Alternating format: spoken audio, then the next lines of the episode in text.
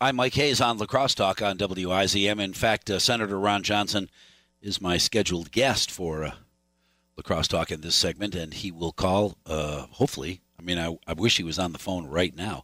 Uh, and by the way, let me oop, scroll back here. Dana, you bet. You bet I'll ask him.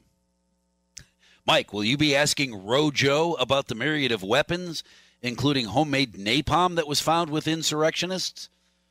He said there were no weapons. Well, we'll t- I'll ask him about it. I had not heard that. Was there, and maybe that was one of those revelations that the mass media decided not to talk about because I have not watched more than about five minutes total, probably less than that, a couple of minutes of the uh, J6 circus because I don't believe it's fit. You know, that's it's, it's just one-sided baloney. I already know how all those people feel about Donald Trump, and uh, and so that's it's un it's just not doing anything for me. However, if that's where the uh, revelation came about that there was homemade napalm, uh, that that's an issue that uh, I would wonder about.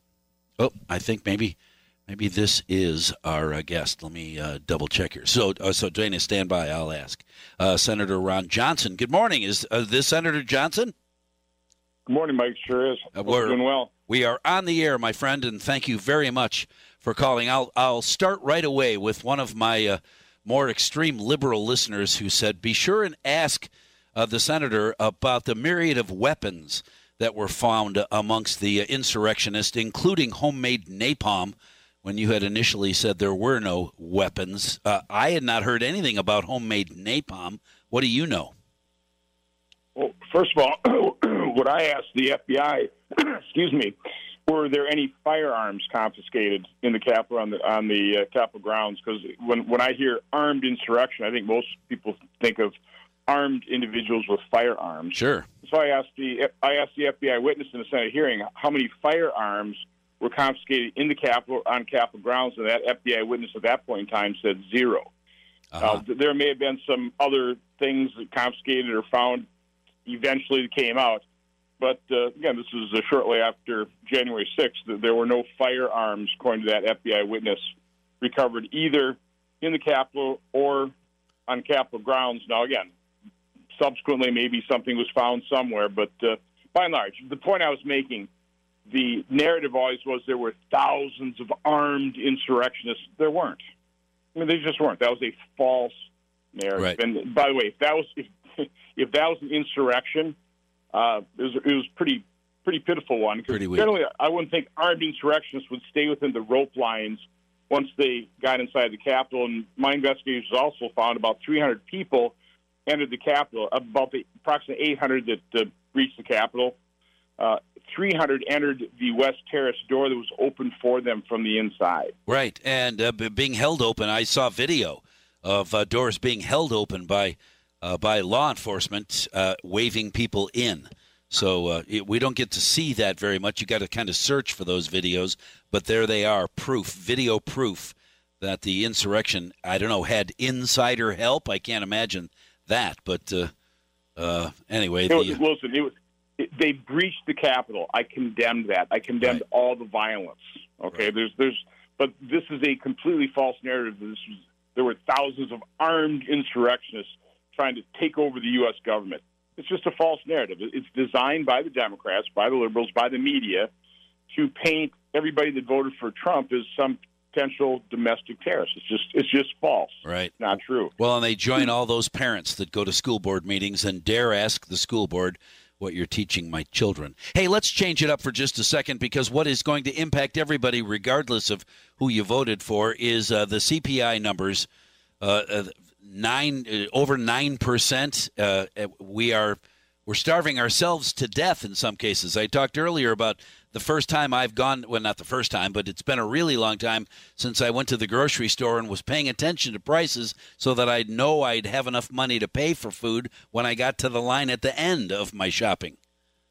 That's dangerous. Well, the first point. The first point to make here is this didn't just happen. You know, all these disastrous results are the result of Biden administration Democrat policies. And inflation is uh, the number one example. High gasoline prices, the war on fossil fuel, designed to drive up the cost of fossil fuels so that people have to switch into electric vehicles or wind and solar power. which will not power our economy. Uh, in terms of inflation, the massive deficit spending uh, certainly sparked this round. And 9.1% inflation, it's, it's a tax on everybody. It hurts everybody, but it particularly helps or hurts uh, people on fixed incomes, retirees, oh, sure. at the lower end of the income spectrum. So it, a very regressive tax. And there's really no end in sight. That This is terrible. I, I was hoping we had peaked at 8.6%. Now we're at a new peak at 9.1%. And this is harming real people. And again, it didn't it didn't just happen. This isn't just bad luck on the part of uh, the Biden administration. They caused this, and people need to understand that, and they need to hold them accountable. Uh, uh, uh, let me ask you this then: uh, Trump's tariffs with China had nothing to do with the class that we are, uh, or the I don't know, is that a typo, Nathan? With the with what we are paying now. Uh, is, well, are we still have enough blame to go around to uh, back to President Trump? Well, again, I mean, the, the tariffs were in place when inflation was very low.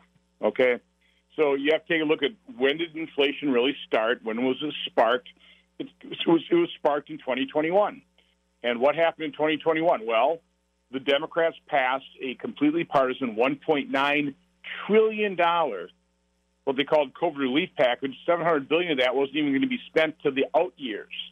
Uh, we, we had about a trillion and a quarter left unspent from the previous COVID relief packages, which, by the way, I voted for the last. I voted against the last two of those because I was concerned that might spark inflation. But again, that that's you. You had to do something massive. You had to do something during COVID, but, but you know the COVID pandemic. You had the vaccines coming on on stream. The economy was getting back to normal.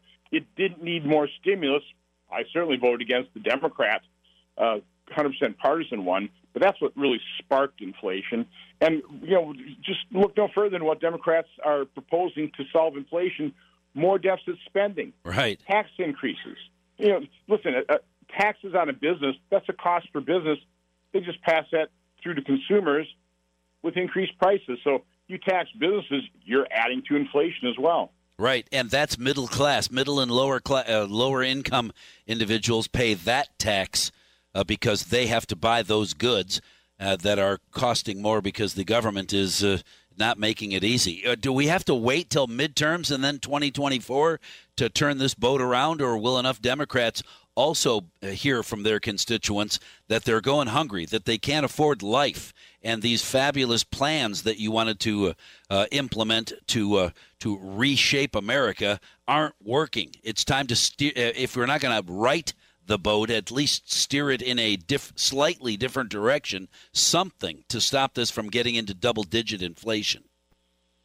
Well, I mean, Democrats aren't reversing course yet. I mean, they're still talking about doing another Build Back Better plan. They're trying to come up with yeah. something that's only a trillion dollars. I think they're saying now. Well, I mean, we, we can't afford to add another trillion dollars on top of all this massive spending.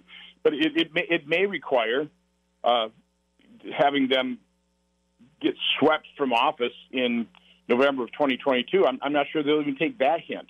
Uh, Biden will still be president. Uh, he still has an awful lot of power, and we're going to need the Democrats to vote with us uh, in the next Congress to try and restrain spending as well. Uh, they, they, don't seem inclined to do that whatsoever. They, they are very dedicated. They are dedicated radical leftists. Um, they, they, want to grow government. Uh, I, I, want the exact opposite. I, I, think government exacerbates more problems than it ever solves. I think we need to devolve over time governing authority back to the states, back to the local governments, which was really the vision of our founding fathers. Government close to the governed, where it could be more effective, more efficient, and certainly more accountable. Thank you very much, uh, Senator Johnson. I appreciate it. Still getting questions. Wasn't inflation at 1.3 when Trump, uh, 1.3 percent when Trump held the office? And Nathan said, uh, "Yeah, a couple of years ago they were talking about raising the minimum wage. It was going to cause inflation. Well, whatever they've done, uh, inflation is high and it's getting really expensive." To have a life. Senator Ron Johnson, and let's do it again very soon. Maybe next time we get together, we can discuss uh, more about what we can do to change this situation before it gets even more painful. Senator, thank you. Thank you very much. We'll talk again.